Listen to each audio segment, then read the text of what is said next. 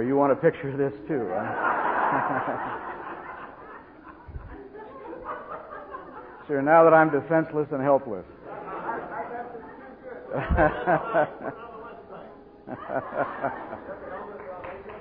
yes, it would have been.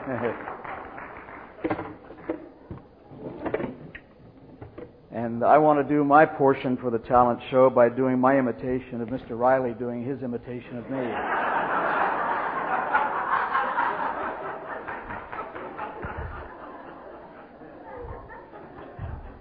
Just remember, the speaker always gets the microphone last. I'm going to make uh, one change uh, in the two messages this morning. I'm going to do the one on the goodness of God first. And then instead of the one on grace for the justified, I'm going to do one on the wisdom of God. And uh, let's just focus our last two hours together on the glory and the majesty of our God. If you'll turn in your Bibles to Psalm 119.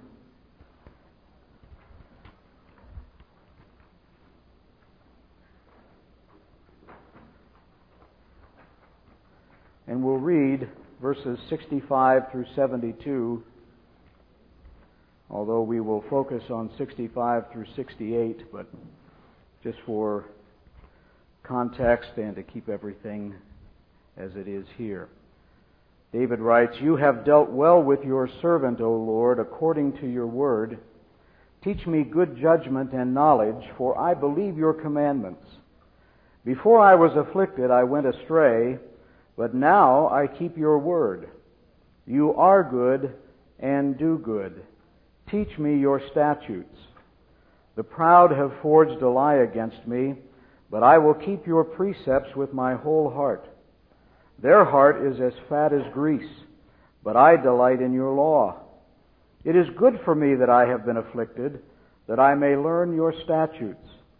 The law of your mouth is better to me than thousands of coins of gold and silver. We talked yesterday a little bit about the life of David. It was one that was marked to a great extent with infirmities and trials and perhaps as much as he was blessed and gifted by God, he was afflicted and tried by God. Those two things often seem to go together. Jeremiah Burroughs, in his book, The Rare Jewel of Christian Contentment, said that God rarely uses a man until he has first crushed him. And that seems to have been the case with David. Yet in this psalm, which is comprised mainly of prayers, David does what we all should do more often he tells himself the truth from Scripture. Note David's declaration You have dealt well with your servant, O Lord. And then notice how he defines dealing well according to your word. God deals well with his servants, but he does so according to his mind, according to his will, according to his purposes, and according to his word not according to our wishes and not according to our expectations. He works all things, we're told in Ephesians, after the counsel of his own will. So, if it is good according to the word, it is good, period. Now, everything that happened to David wasn't pleasant.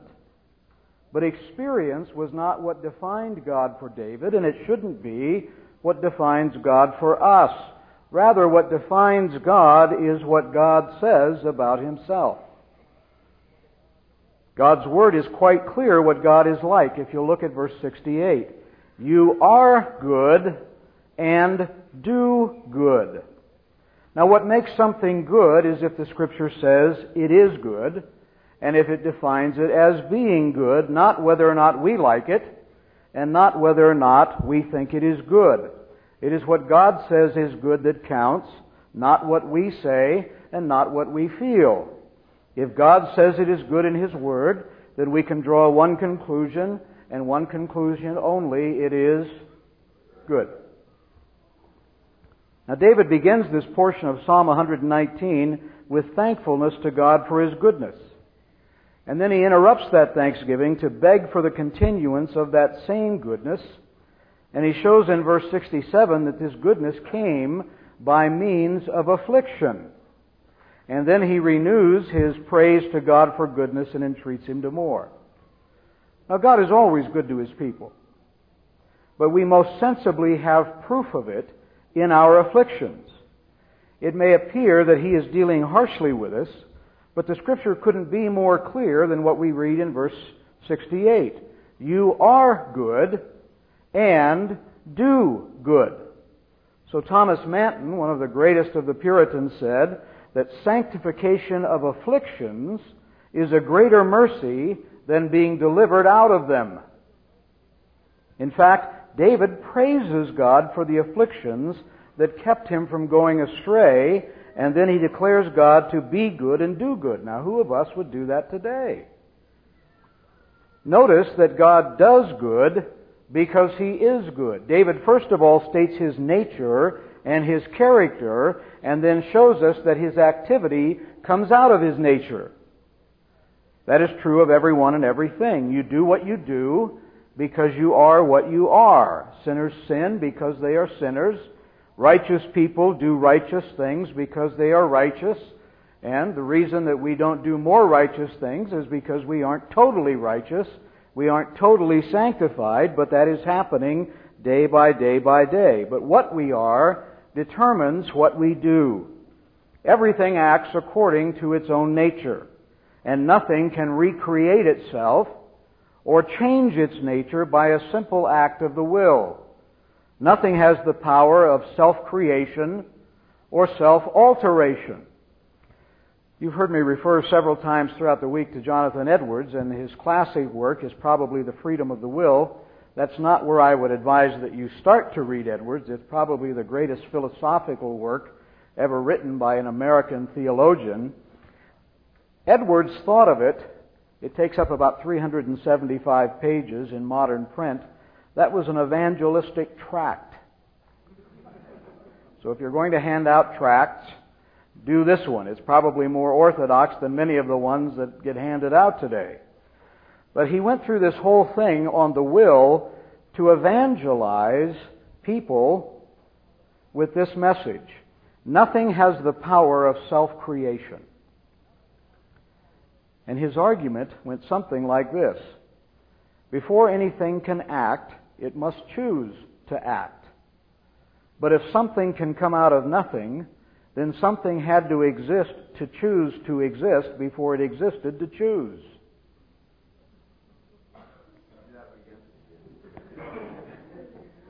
Nothing can come out of nothing. Because before anything can act, it must choose to act. But if something can come out of nothing, then it must have existed before it existed to choose itself into existence. Now, that argument is to tell the unbeliever that if he's dead in trespasses and sins, he can't create life in himself as a dead person. And the whole of that argument was to show that God must create life in a dead person. And if nothing can create itself, then nothing can recreate itself, which means that sinners must look outside themselves for hope. That was the evangelistic nature, and he went through that whole argument to do that. What we are determines what we do. Everything acts according to its own nature, and that is why the heart must be changed by something outside itself. In other words, if a person has a specific nature, they can't, by an act of the will, choose to be other than what they are, which is exactly what the scripture says about sinners, is that they love the darkness. You can't hate what you love, and you can't love what you hate unless the nature is changed, and then you will act according to a new nature.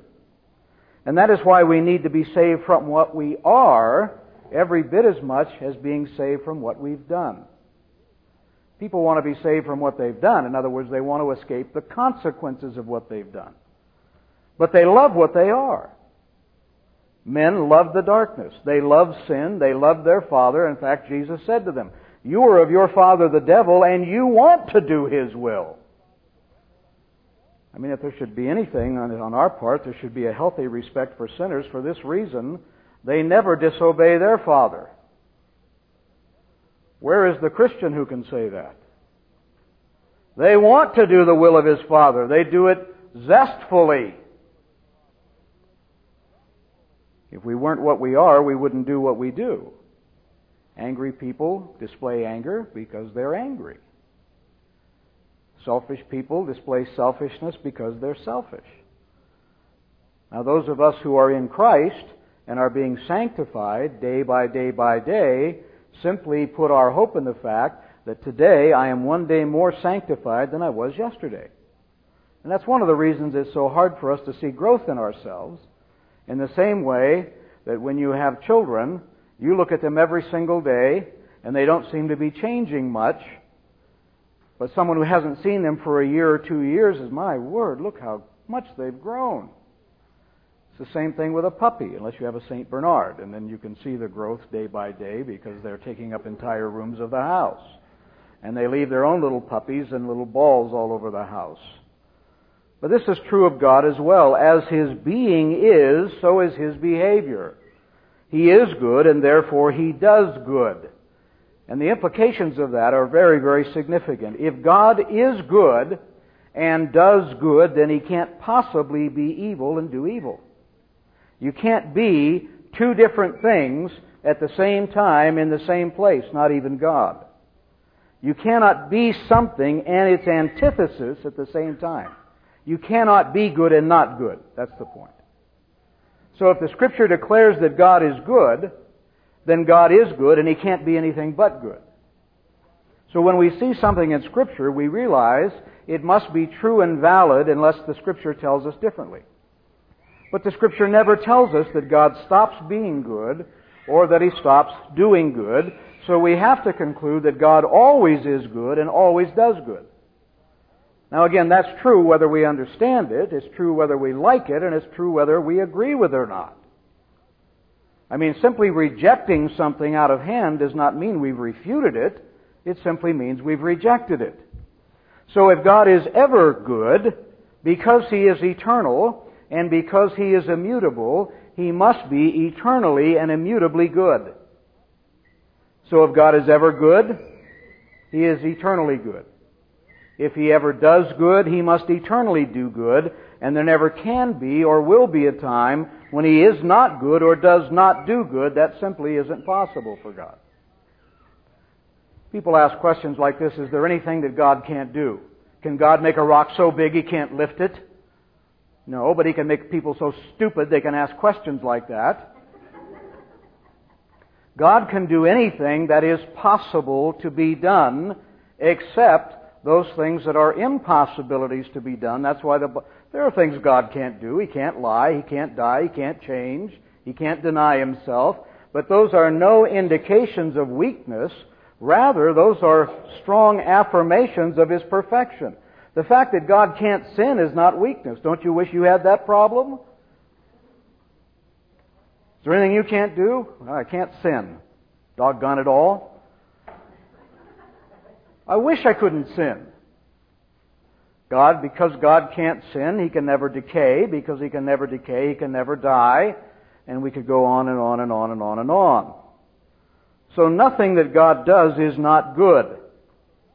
That's not the same as to say we'll realize it to be good or that we will like it, but again, those two things have no relevance whatsoever except to totally self-centered people, which is what we are.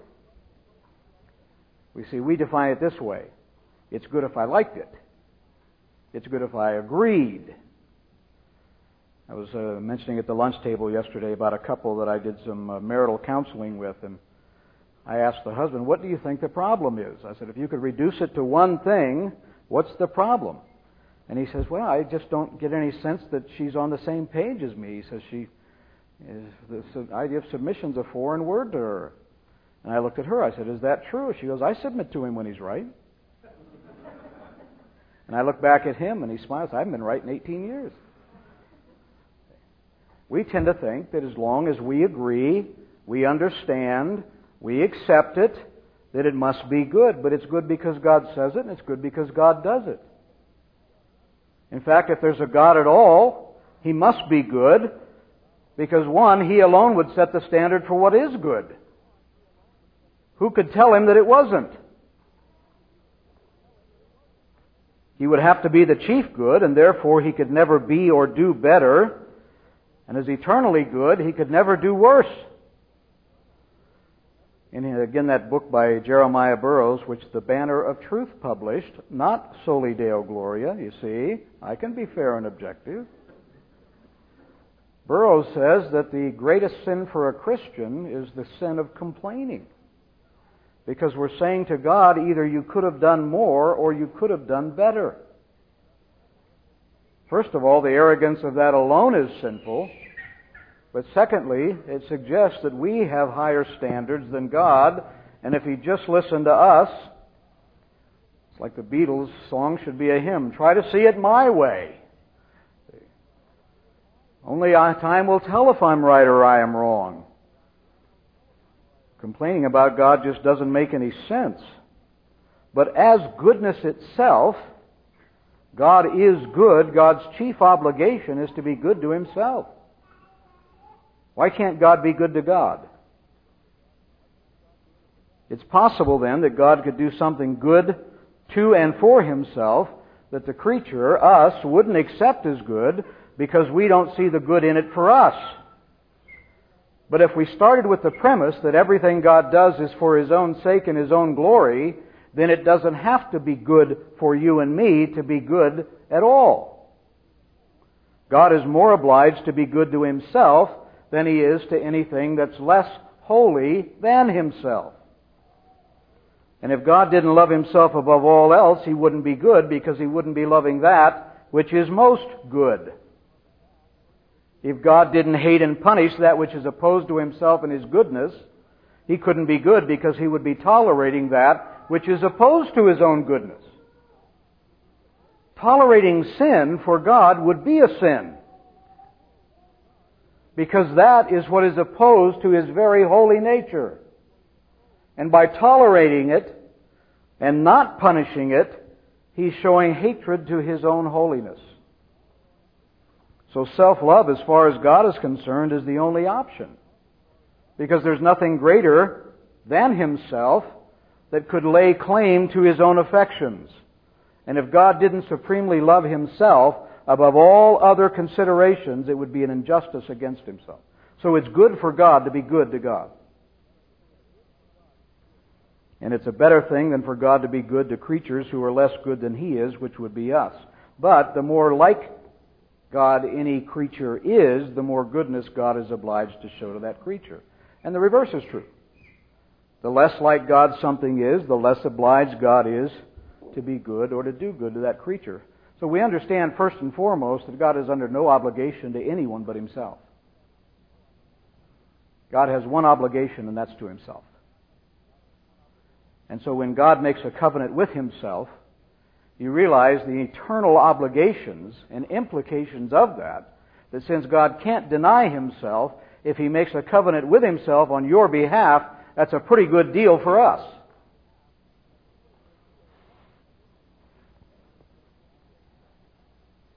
God can't deny himself by showing goodness to evil, as one Puritan, Obadiah Sedgwick, who was a member of the Westminster Assembly. They had some wonderful names. Obadiah Sedgwick was one. My favorite is Praise God Bare Bones. But he had a brother who went by this name. If Christ had not died, thou wouldst be damned, bare bones. That's true. Yeah. Here comes the Barebones brothers. Yeah. I'm not sure what his nickname was, but I know they didn't call him Fred. The scripture tells us that we are to taste and see that the Lord is good. Oh, I didn't give you that quote by Sedgwick. To show kindness to the wolf is to show hatred to the sheep. And if we're to taste and see that the Lord is good, where do we get that taste? It's in the Word. That's where we're said to feed upon Christ. Now see how David evaluated the situation and the problem. You are good and do good. Teach me your statutes. You see, for him, that was the deficiency. It was David's comprehension of and ignorance of God.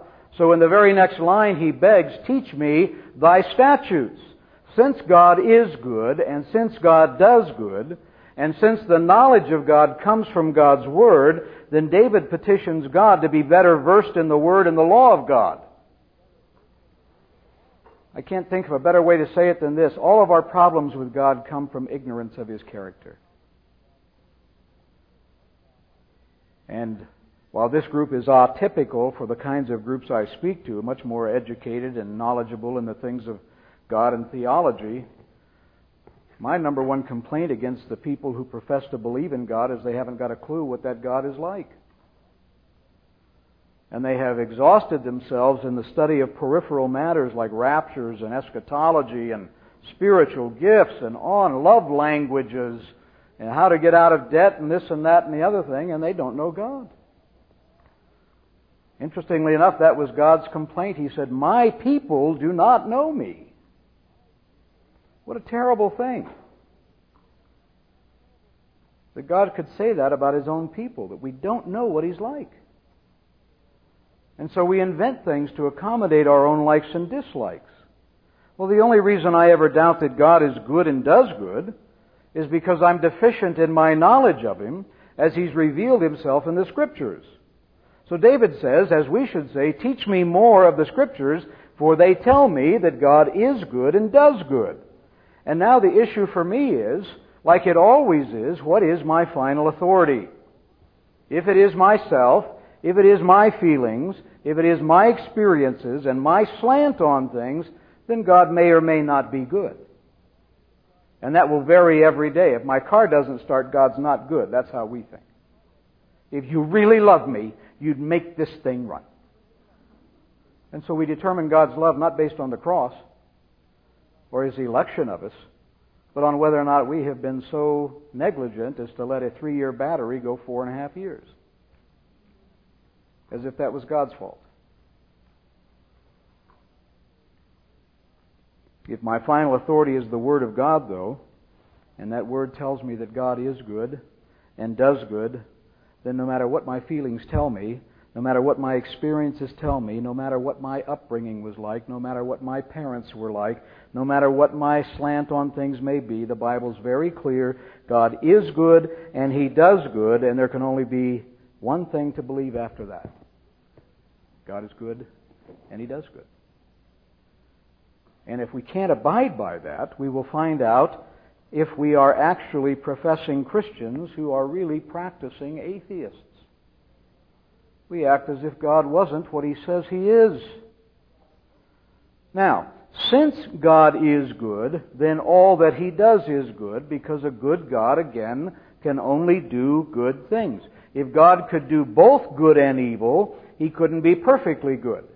And that would mean that contraries are possible in the same place in the same time. And that violates the law of non-contradiction. But if God could only be good sometimes, and could only do good sometimes, then he might be evil other times and do evil other times. But that would be inconsistent with being a good God, and it would be inconsistent with Scripture. God is inherently and eternally good. Psalm 100 verse 5, the Lord is good. So then, the end of God's creating anything whether it is matter, whether it is being, whether it is creatures, animals, human beings, whatever, is to communicate His goodness to His creatures. God's great gift to you and I in salvation is that we might know Him.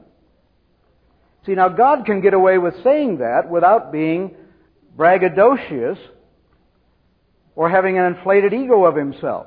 If I said to you, I want to give you a gift, well, what's that? I'm going to let you know me. Well, you say, well, what a, kind of a person is that? But that's exactly what God says in John 17:3, that this is eternal life. What's the essence of eternal life? Well, I get to see Grandma again. No. I get to walk the streets of gold. No. Eternal life is this, that they may know Thee, Jesus Christ, the only tr- uh, uh God, the only true God, and Jesus Christ, whom Thou hast sent.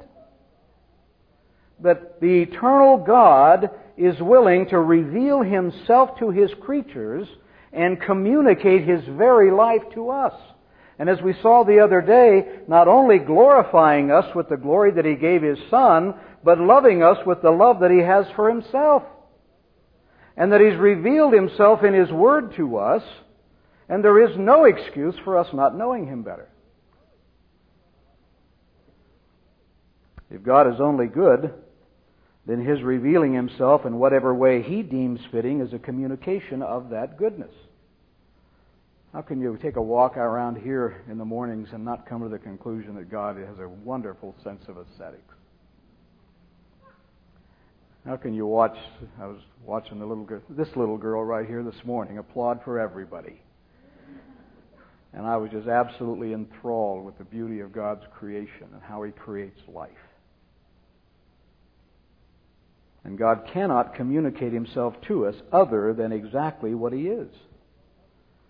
Now think for a minute back to the Garden of Eden.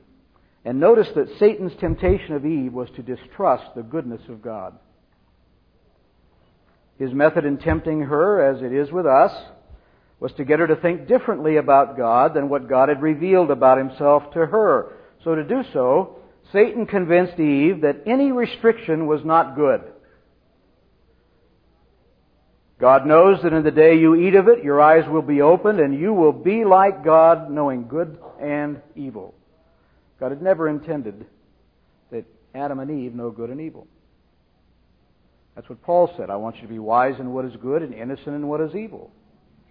So God had placed a divine protection on Adam and Eve by his restriction of the menu. But rather than trust that protection, they interpreted it according to something other than what they knew of God. What had God said? Of every tree of the fruit of the garden you may freely eat, except one. And so, here's how they thought. Any restriction is not good. He opens up paradise to them. He gives them a panoramic view of everything he's created for them. And he says, everything out there is yours, and you can eat freely of it, except one. And they did what we did. All God has to do is place one restriction on us, and we squirm underneath it. And we say, God isn't good. That's what we do. Our children do it with us. You can watch TV, but you can't watch this show. You people are so mean. Why? Because I said you couldn't watch one thing? You don't trust me, do you? Uh, no.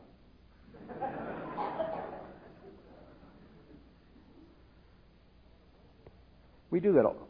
No matter what it is, if there's any restriction, we think all of our restrictions have been taken away.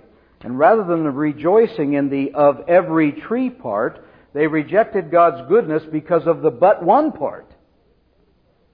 But if God is always good and does good, then His restrictions must be what kind of restrictions? Good restrictions. This led David to even declare, It is good for me that I was afflicted. How many times have you heard that in the praise and testimony time? Yes, back there. I want to thank God that I'm afflicted with this disease because He must have thought it was good for me or it wouldn't have happened. And so I praise Him for it. When was the last time you heard that? If God determined it best for David to be in an afflicted state, and since God is good and does good, and God did it, it must be good. And that's how we need to learn to think. And we can't get caught up in this kind of permissiveness that says this, well, God didn't do it, He allowed it. But you'd have to also say this. If God is omnipotent and could have done something about it and chose not to do something about it, it must be what He wants, right? I mean, He could have changed it, and He decided not to change it, so it must be what He wants, and therefore, even though it violates all kinds of thought process for us, it must be the best thing. You'd have to argue this way from God's other attributes, even if we didn't have such explicit statements from the Scriptures. If God is perfect, He must be good. In fact, He must be perfectly good. If He's perfectly good, He's incapable of being anything less than perfectly good, because if He was anything less than perfectly good, He couldn't be perfectly good. If He's eternal, He must be eternally good. If He's omniscient, then His goodness is based on perfect knowledge of what is good. If God has perfect wisdom, then His goodness is based on perfect wisdom about what is best in any given situation. If He's immutable, He can never be anything but perfectly good. See, all these things fit together so well. And you can't take one string and unravel it without unraveling the whole thing. If God is infinite, He must be infinitely good. If He's omnipotent, He must be powerfully good. Whatever God is in His other attributes, He is in His goodness. But we have to remember some things. First of all, God is not always equally good to everybody. That is His choice. I mean, He didn't make a plan of redemption for fallen angels. That's one thing that always amazes me, and it's one thing that theologians speculate is the reason why the angels rebelled, is because they became aware that God was going to save men and He wasn't going to save angels. But God does have a general benevolence to all, but He doesn't give saving grace to all. And in that restriction, He shows goodness to His sovereignty. And again, God is more obliged to be good to Himself than to anyone else. And goodness isn't the same as mercy, by the way. God's goodness extends to more people than His mercy does. So God commands compassion for the poor when He may not have granted repentance and faith to the poor. God showed Moses his goodness when he wouldn't show him his glory. Second, God is good to all to some degree. The scripture says his goodness extends over all, but not equally to all, yet in some measure to all. No one is totally void of the goodness of God. And third, whatever God ordains is good, because as a God who is good, he can only ordain what is good to come to pass. But remember, it will be good according to God's definition of good, according to His Word, and that which will glorify Him the most. When God finished creating, He looked at everything He had made and said that it was what? Good. What else could it have been? It must be so, because that which is created will have the same nature as that from which it is created, and God is as good as He is God. Stephen Charnock, who wrote that magnificent work, The Existence and Attributes of God, said, We as much undeify him when we deny him to be good as when we deny him to be God. His being good is as necessary as his being God. Now then, if we look at that verse again, verse 68, you are good and do good, we see that God is good by nature and his nature is active in communicating itself to his creation. So whatever God reveals of himself, and in whatever way God reveals himself, must of necessity be good things and good means. So it is good when God reveals himself in his word. And therefore, to withhold ourselves from the preaching and teaching of his word cannot be a good thing. For people to say, I can worship God out under a tree as much as I can in a church is absolutely false. The worship of heaven is not going to be a private matter. It's not going to be, you go sit under that celestial tree, you sit under that. No, it's all going to be public, corporate worship. It will all be one great general assembly, as it were. That's why Stephen Charnock wrote a sermon entitled public worship to vastly to be preferred to private worship. And that's why we ought not to forsake the assembling of ourselves together, as is the habit of some. Why? Because it is good for us to sit under the preaching and teaching of the Word of God, because that is one of the means by which God communicates Himself. However, God acts in His providence must be a good thing because His activity is based on His nature, which we know to be good. Now, one of my favorite stories that tells this is the story of young Mary. One of the things I think that we do to our detriment and to our lack of understanding about the Scriptures is when we somehow take the humanity out of the humans.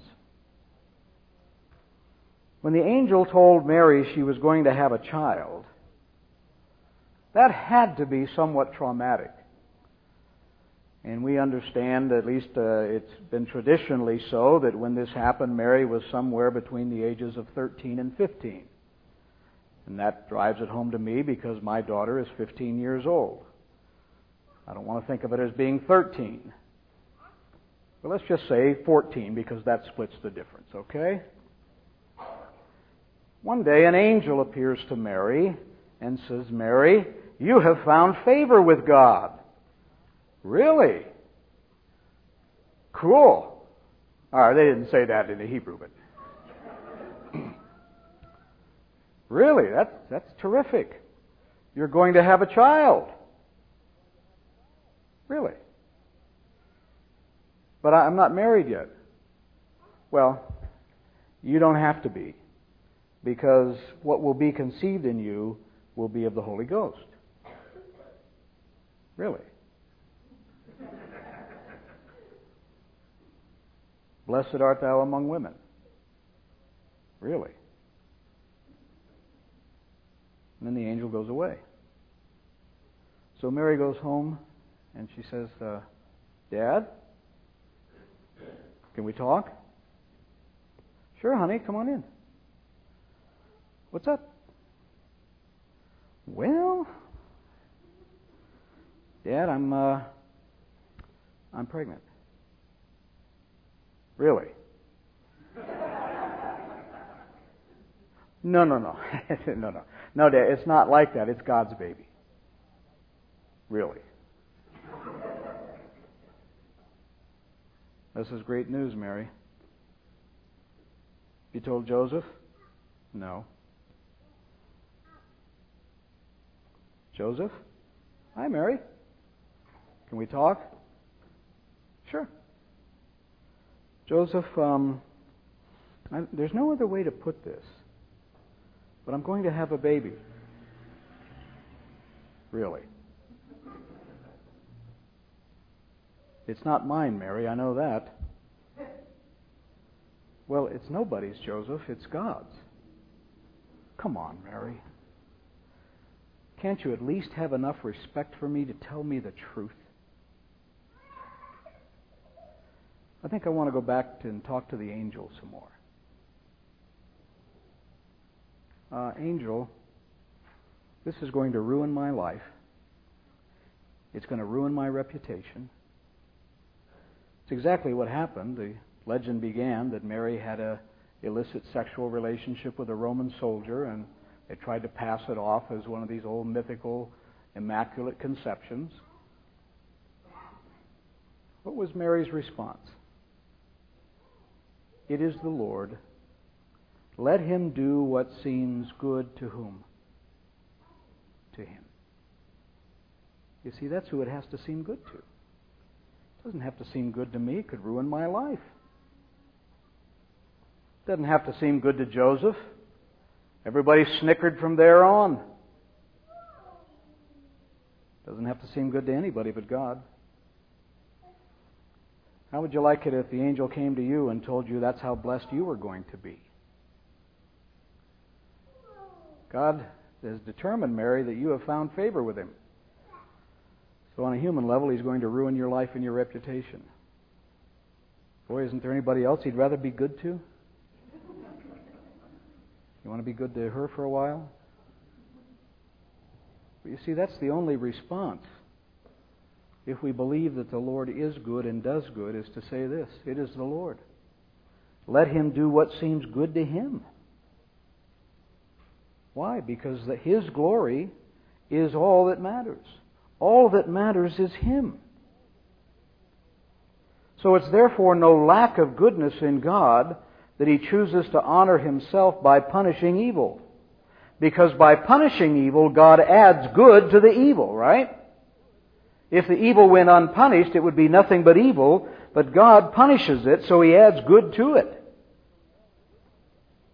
Now, all of this really is to comfort us. Because if God is eternally good, then he never grows weary of being good or doing good. God never gets tired of doing anything. Edwards has a very, very interesting sermon in which he propagates the idea that God can never be anything but blissfully happy because everything is exactly the way he wants it to be, and mainly because God was happy with himself before he created anything, and if he's immutable, he can't be anything but happy ever. And the reason that God is happy is because he's exactly what he wants to be. I think that would make any of us happy as if we could be exactly what we want to be. But God never gets tired of being himself or acting like himself. God takes infinite delight in infinitely doing good to his people, and he takes infinite delight in the prayers of his people that solicit that goodness from him. Try not to find prayer that way. He says prayer is nothing more than asking God to fulfill that which makes him happy. So God can never be weary of our prayers because we're simply entreating him to act according to his nature. Secondly, if you're in Christ and bear Christ's image, if you have the image of God on you, God can't be anything but good to you. Because he has to love his own image of goodness.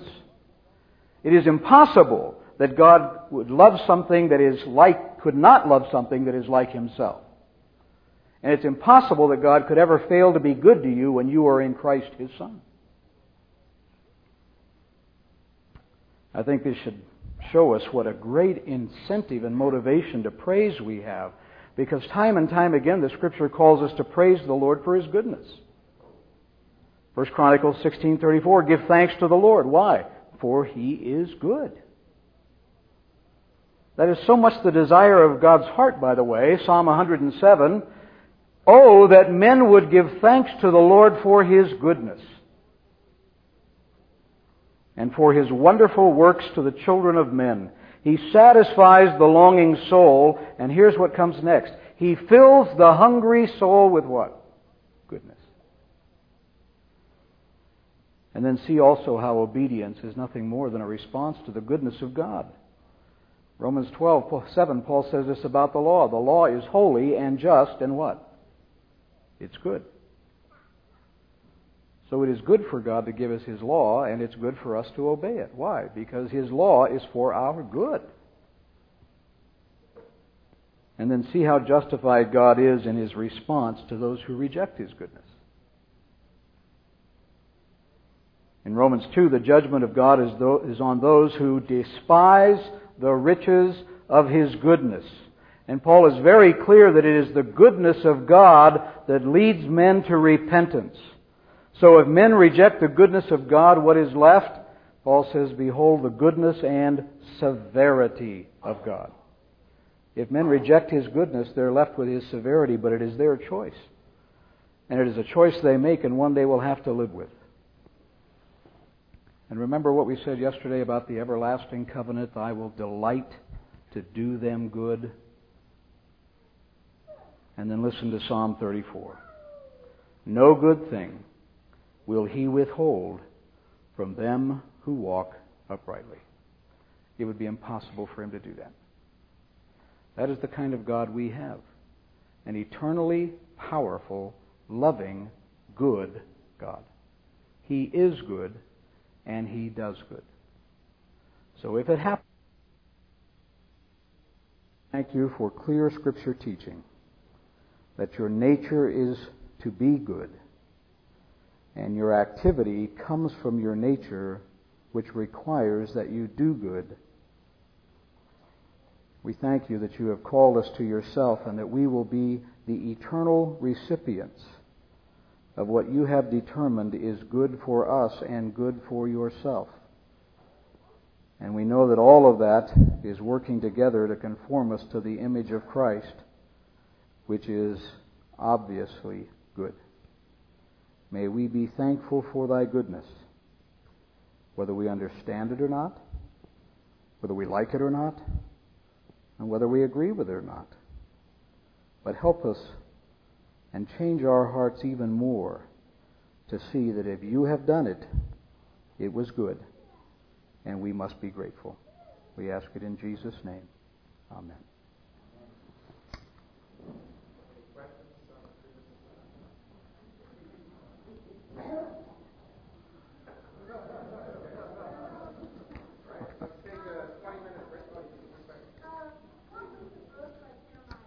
The Rare Jewel of Christian Contentment.